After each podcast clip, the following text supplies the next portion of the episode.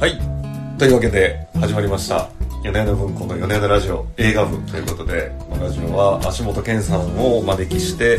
まあ、映画に関してお送りしようというラジオなんですけれども、えー、随分時間が経ってしまいましたが2021年が終わって早4ヶ月ということでまあまあ ままあね、3ヶ月か。丸3ヶ月ですね。で一応今年に入って、アジア会と人情会を取って、そうもでうすほぼ上がって、あと1本残ってるんですけど、もうそれが終わりますので、次の回を取ろうということで、ようやくい2021年ベスト映画会ということで。あそうですねまあでも前回のあれからのペースで言ったらそんな悪遅くはそうそうそうそう、前回頑張って撮ったなっていう、あれ久しぶりでしたもんね。あれ久しぶりでしたかなり久しぶりその前がやったという感じですけどそうね大丈夫で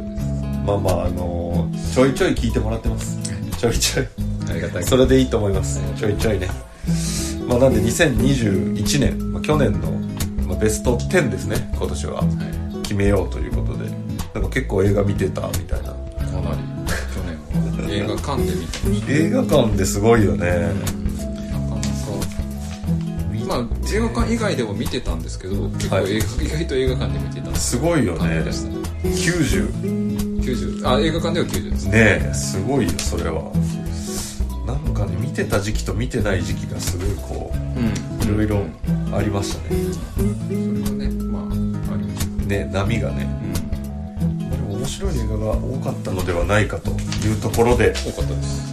まあ、トップ10に行きましょうか早速そうですねはい私はすいません私あのトップ10で収まりまトしップ10いつもねあの2000何年ベストみたいなのやるとケンさんが14本でみたいな 収ため収まんないのかなみたいそうなそうそうそう収まんないえー毎年それで言ってますけどは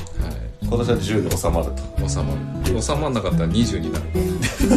と収めないならそう20そうそうそうまあ2011から20はまあ後ほどねまざあらっと名前だけねねはいおさらいさせていただいてということ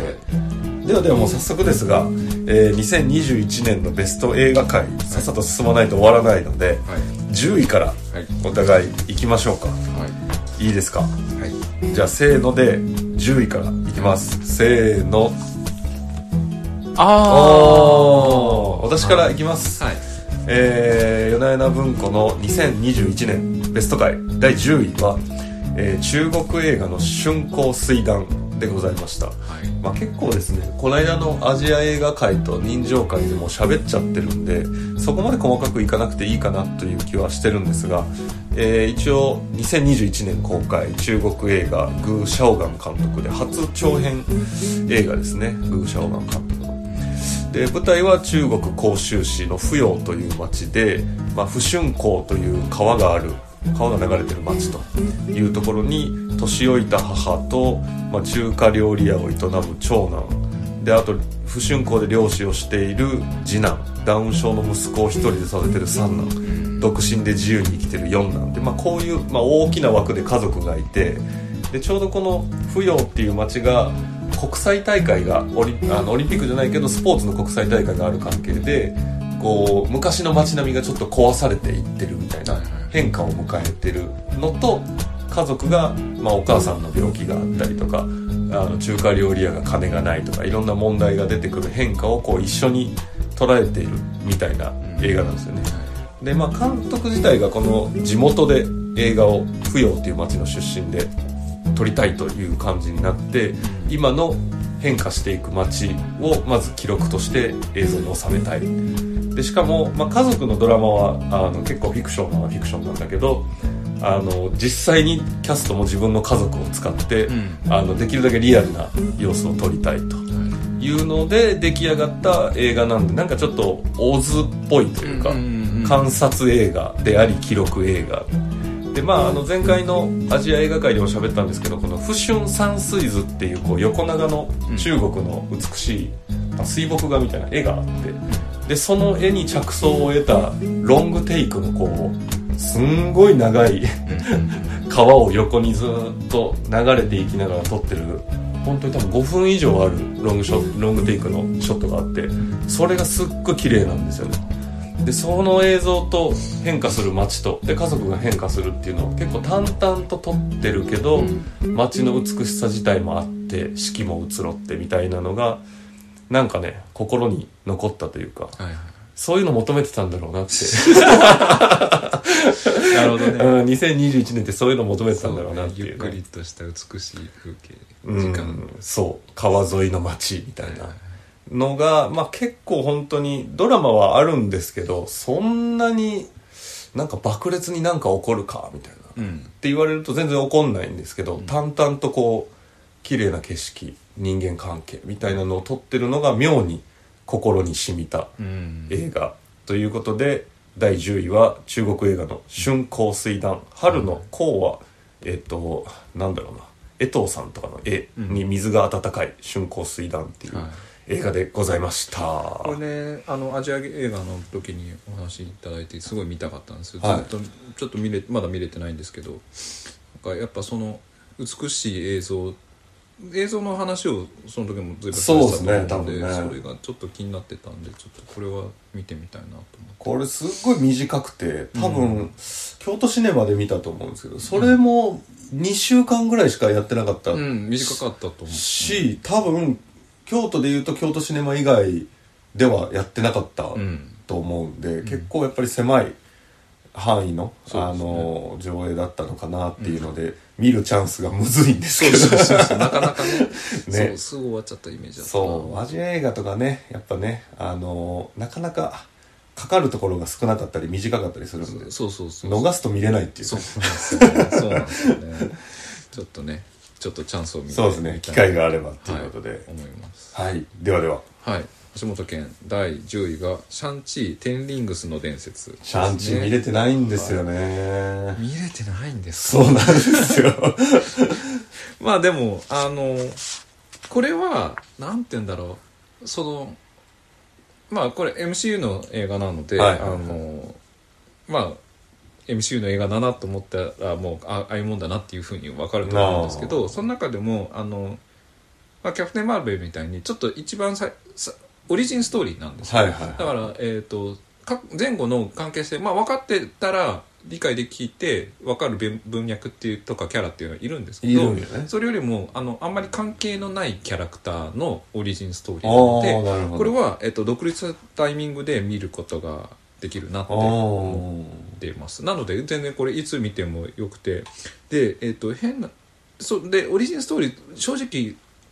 ここ近年そんなにいいのがなかったんであすよ、な中で抜群に面白かったんでへえこれはあのいつ見てもいいし見見れば面白いことが約束できるなるほどになってますでまあキャラクターとしてはその、えー、とシャンチーというあの、まあ、お男性がいて、はでいその彼がどういう成り立ちでこうなんていうんだろうなもともと生ま生まれて生きてきてっていうのが、えー、と徐々にその彼の父親であるとか、うんうんうんえー、と妹妹か妹、えーとか、えーあとはそのさその家族を取り巻くいろいろな関係性から彼がどういうに人物であるのかっていうのが描き出されていく、うんうんうんで、まあ、最終的にはその父と子の因縁みたいなとところに落ち着いていくんですけれどもそのなんか終わり結末というかなかなか味わい深いちょっと継承をめぐるお話にもなっていくっていほうう結構なんて言うんだろうななんか価値観的にはやっぱりちょっとアジア的な価値観を想起させるよううんな、うんうんあのお話だったんですよだから結構絵面的には派手なあのトレーラーとか見るかもしれないんですけどあのすごいあのお話的には結構あアジア的な文脈だなと思いながら見れましたなんでまああんまりそれなんて言うんだろうなお実際にはアクションはメインで結構楽しめる映画なはいのはいはいでそんなにお話ををどうこうで見るっていうことでもなくていいかなと思うんですけどうんアクションもなんて言うんだろうすごいなんだろう我々が好きなそれこそテレビで見てた香港映はいはいはい画はたいちのあアクションでここしずるよねっていうところを抽出したようなすごいおーまあ中国というよりは香港カンフー映な画るほどへのインスパイアというかリリスペクトが見られるアクションででそれをうまくマーベル流にっていうか、えーとまあ、アメリカのアクション的に昇華されたなる絵ほど作りなでるほどあれがね結構フレッシュな絵が多かったんですよはであそれも含めてねあのーなんだろう非常に、まあ、日本とは言わないけどアジアに親和性の高いなるほど MCU 映画という、まあ、もうもちろんそれは意図してやったことだと思うんですけどあの各なんていうのかないろんななんだろう白人ヒーローっていうことではなくいろんな、えー、と方面に向けてのダイバーシティを実現していこうと思ってる MCU ならではのうんこう一種のリスペクトの一つの仕方なのかなっていうふうに見えたっていうすごいあのいいあの映画でしたなるほどね今やっぱ意識してこのアジア人をというかアジア系をみたいなところってあるんですかねまあ、アジア系、まあ、その流れで言うとそのクレイジー・リッチ・エイジアンであるとはいはいかあはいとははいえーっと名前出てこないえーその後に続くアジア映画あれ名前が出てこなくなっちゃったまあでもあのアジア映画に限らずその例えばその人種が設定としてある人種があるんだったらその人種に関連する方にお寄与しようっていうのは確実にあるし、で一方でその企画が通りづらかったアジア人主主演の映画だったりとか、まあ、黒人主演の映画だったりとかっていうとあーこまあねろの,、やっぱなんかそのヒーローものにそっちをこう出してくるっていうのが結構意図的にエターナルズでマドンソクみたいなはいはいはいなんかそういう流れが MCU にも来たのかなんかこう世界的な流れとしてあるのかなと思ったりですねまあ MC そうですねせなんだろうこう世界的にもあるしアメリカの映画界にもあるし一方で MCU 内でもあるし、うでん MCU 内で言うとブラックパンサーの成功が一番大きかったんか、じゃないかなってすごい思うんですけどうねん確かにねうん、だからそれ自体はすごいいい傾向だなって思確かうにしで映画自体も抜群に面白かったんですごい良かった、うんでただ別にわ分かりやすいアクション映画っていうよりはそのすごい人物描写っていうか特にその父親がですねあの良かったんですよねあのもう大好きなんですけどあいあいつですよ名前がパッと出てこなくなっちゃったトニー・レオンですよああ親父が親父がへえレオンがまたいいんですけどすごいなエトリー・レオンミシェル・ヨーとかが出ててでその人物を描写する監督がディスティン・ダニエル・クレットンって私の大好きな監督さんなんはですけどあはあはあはまあえー、と映画でいうと「ショートタームあはいはい」と、はいいうあの名作の監督です、はあすごいねそうそうだから人物描写に長けた監督を据えることによって、まあ、アクションはアクションでマーベル流のをやってるんですけど人物描写はすごいそういういわゆるインディー映画を撮ってたなるようほなど人なるにほどお願いしててしかも俳優はトニー・レオンっていう へえなんだこの夫人と思ってでその結果まあよくできてましたなるほどはいなのでぜひこれは見ていただきたい特に米米田文子さんにはね見ていただきたいトニー・レオンを見たいもんねもうトすでに、ニね、ー・レオンみたいですよねトニー・レオンがいいんですよトニー・レオンが主演なんじゃないかって思うぐら いそっちトニー・レオン出てましたからねそういう感じですいかやもうななんか、うん、裏表というか主人公の裏の部分っていうか、そういう役柄なので、なるほどうん、本当に終わり方も含めていい映画でございまじゃあすインファナル・アフェアファンは見なきゃダメなんインだファ そうですね、インファナラフェアファンはね、見なきゃいけない。私が去年だか一昨日にインファナラフ言ってたよェねア三部作を見直したんで、はいはいはもう本当、あーって思めいちなゃがくらちゃ面白いですもんねめちゃくちゃ面白かった。めちゃくちゃ面白い。そうか、い見ないといけないわぜひ、えっ、と、じ足元県10位が、シャンチー、テシャンチー、テンリングスの伝説。はいありがとうございます、い、いですねいいですね。どうせまたあの全然うちらはこう方向性が違うんでねトップ10の、はい。ではでは着々と9位にはい。進みたいと思います、えー2021年ベスト映画第9位せーのあーはいどっちもあれだな、あれだけど俺からいきますまた、はいえっ、とこちらもですねアジア映画界で紹介させていただいたんですが、えー、米米文庫の2021年ベスト映画第9位はチャンシルさんには服が多いねでございました、はい、これも見たいやつうん、これ2021年公開韓国映画、はいキム・チョヒ監督でキム・チョヒ監督も長編デビューです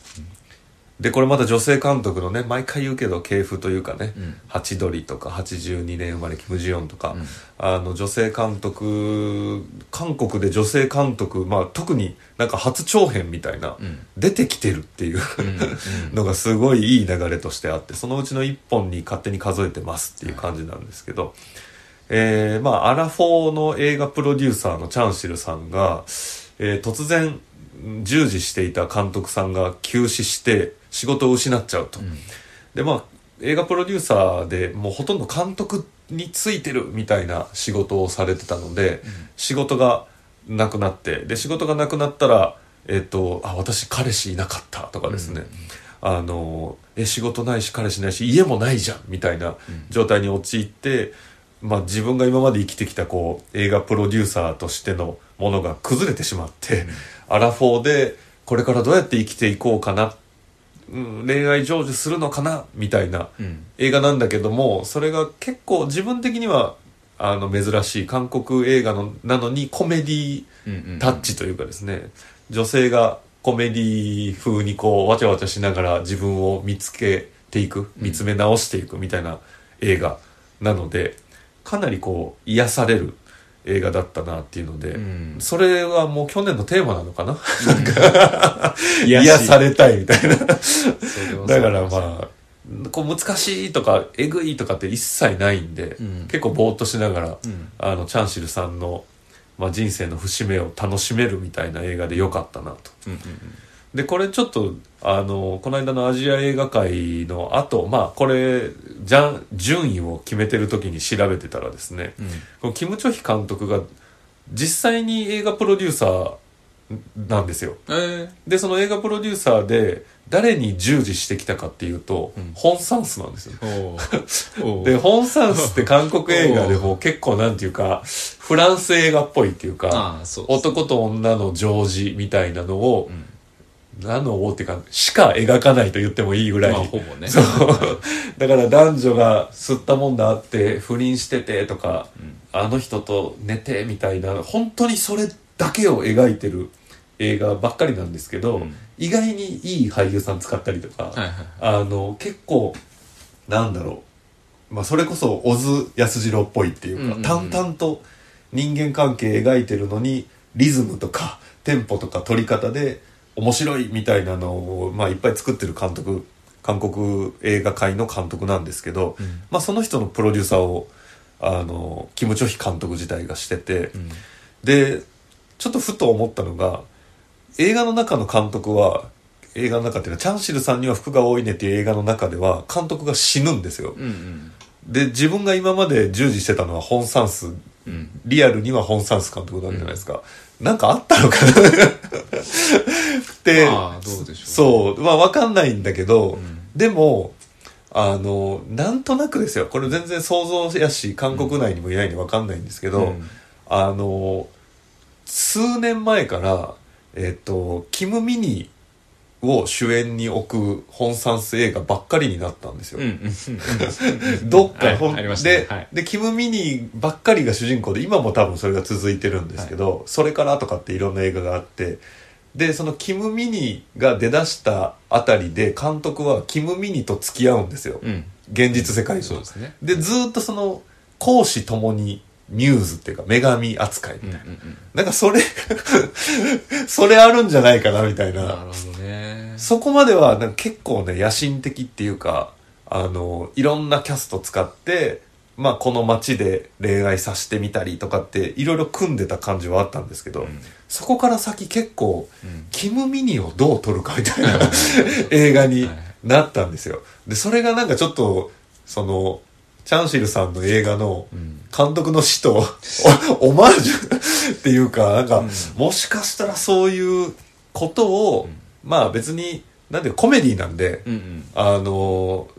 悪いように書くっていうつもりはないんだけど、うんもしかしたらなんかそういう負の感情があって、で自分なりの映画を撮りたいっていうのでこの作品に行き着いたのかなとか思うと、うんちょっと面白くて、んまあまあキム・ミニのせいじゃないとしても何かしら自身をこう見つめ直すうんのもあって多分こういう映画撮ってるんでう、んうんそれを含んで見るとまたちょっと確かにホン・サンスも見たくなるし、 うんキム・ジョイ監督も見たくなるっていう、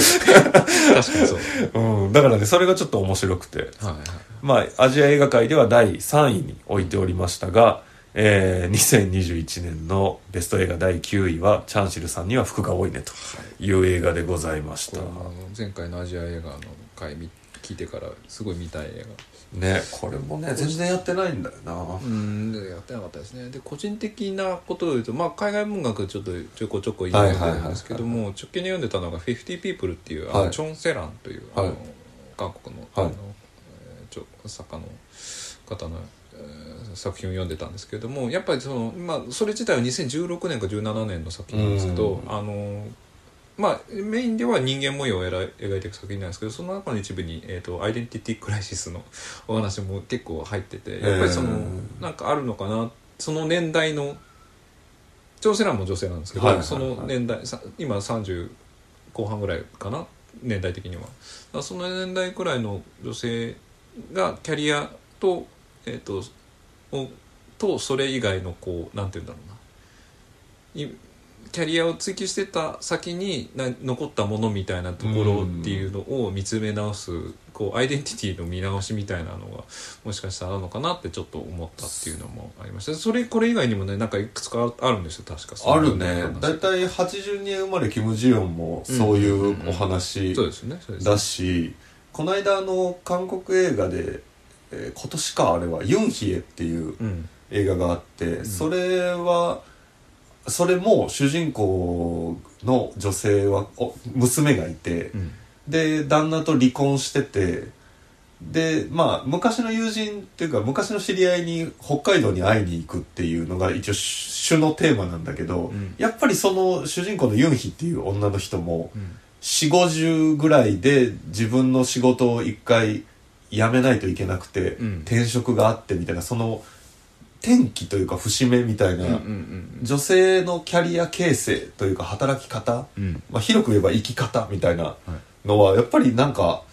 今テーマなのかもしれないですね韓国っていう社会でね。そうすうんうんなんかそんな感じがしたなと思ってそう多分結構似てる年代だ世代だと思うんで、うんうんうんうんそうなのかなってちょっと思ったという かまた面白いですよねそれそういうのを描いててもだから、うんなんていうか男女に限らず、まあ、普遍的というか、うんみんなあるよね っていうみんな悩むよねそうそうそうそうわかるそれがねなんそかうだからこのチャンシルさんについてはそれがコメディでうん描かれてるんでうんふふふって思いながら、そううん、いや見たい見れるなーっていうもね感そじ辛い話はもういい辛い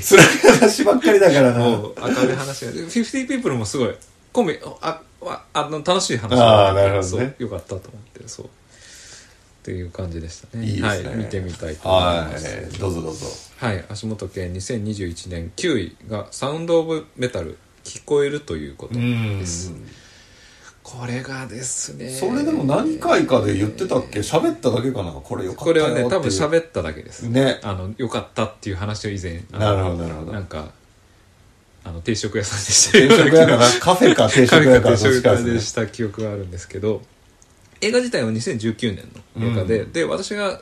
ちょっとどうしてももう最初はアマプラアマプラの映画なんですよ、はいはいであでもこれ音が重要な映画なのそうで、ね絶対に映画館で見たいと思ってちょっと待ってたんですよねしたら、えっと映画館でやって1年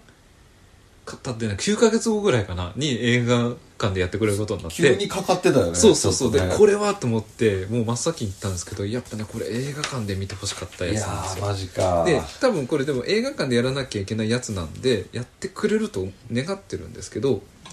まあ、もしアマパラで見るんだったらあのヘッドホンとかなるほどイヤホンとかして見てもらった方がいいかなと思うんですけどなぜ音が重要かっていうとこれ、えー、と老能を巡るお話なんですよ、うううんえっと、ドラマーの主人公がいてで、まあ、恋人のボーカルと一緒に、まあ、バンドを組んでたんですけど、はいはいそのドラマーの主人公の方がある日急に音がこうくぐもって聞こえるよううにんうなんるうんですよ、んうんで急に聞聞こえなくなるっていうことじゃなくてど徐々に聞こえにくくなってって、うんおどうしようどうしようっていあの医者にかかったりとかいろいろしたんだけど、まあ、ちょっともともとやってる音楽自体がこうなんて言うんだろうこうハードめなうん土低音に触れ続けるような、はいはいはいはいなかなかハードコアなあの音楽をやってたんでそれをやり続ける限りはもう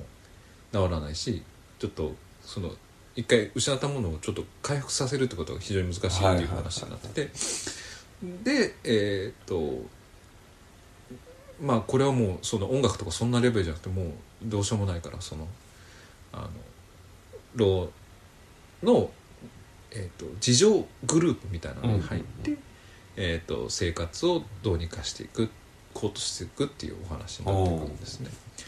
でこのお話がすごいのがまあえっ、とその本人はえっ、と聞こえなくなっていく役なのでもともと聞こえる俳優さんがやってるんですけど聞こえない方々はまあエターナジーにも出てきたあの女性の方が出てきたりとか、はいはいあとそれ以外の方もえっ、と老の方が出て、うんうんうん必ずちゃんと出てくるっていうような配役でもうリアリティが半端ないんですよ。へーで、えっと、そこ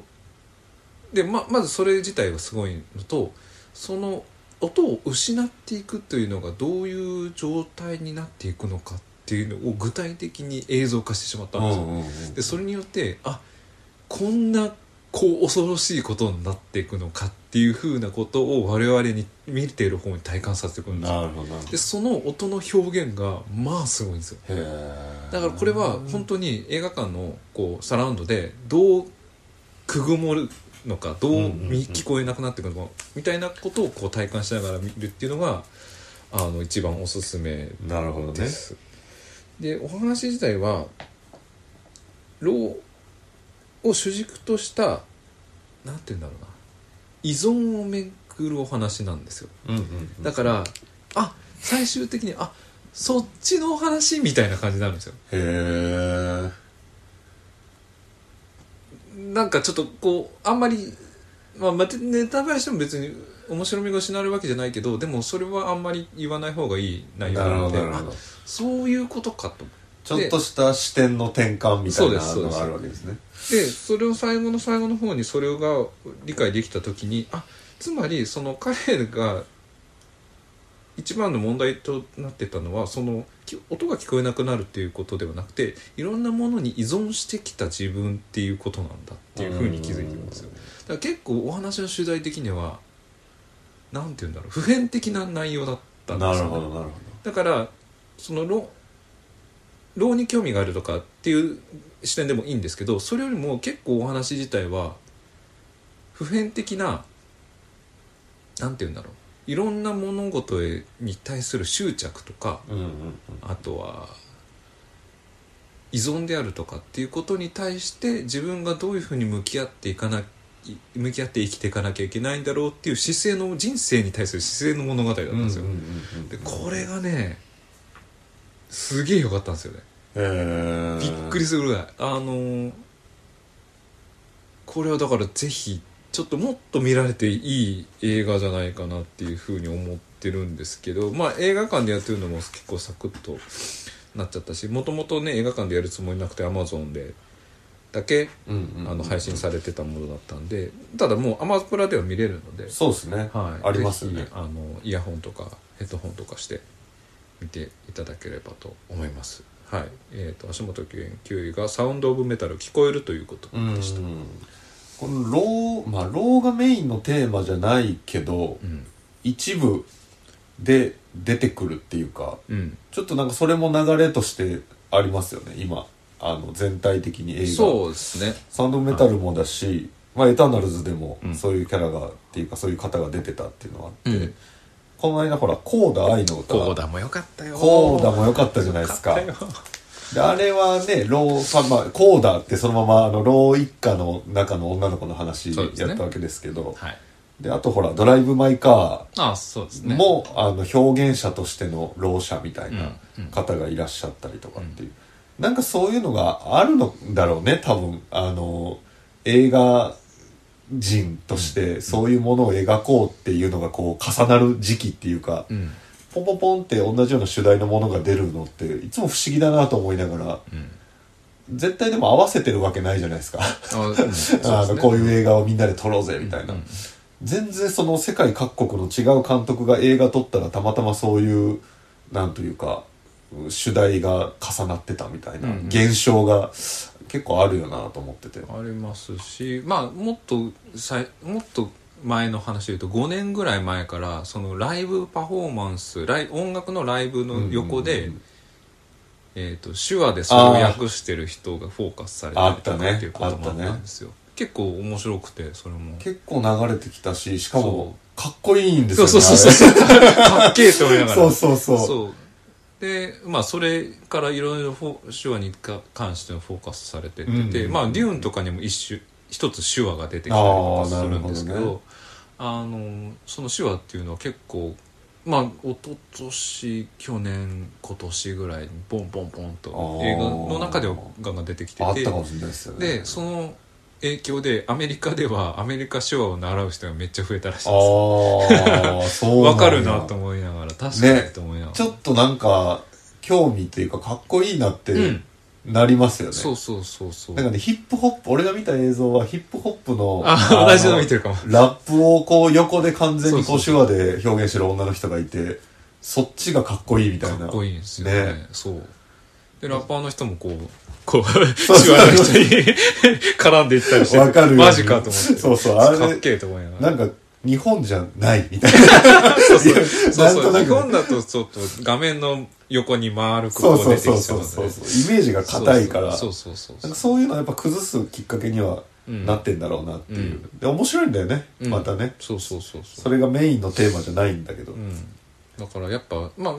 第一に興味を持たれるっていう入り口になるのもいいしでも実際にそれが言語として非常に興味深いっていうのがうあん、るし、そうですねなんかすごいいい傾向だなというふうに思います確かでにそのうちの一つのコンテンツとして最高にいい映画でしたね、うんうんうんこれは僕あの韓国映画の「復讐者に哀れみよ」っておうあるんですけど、はい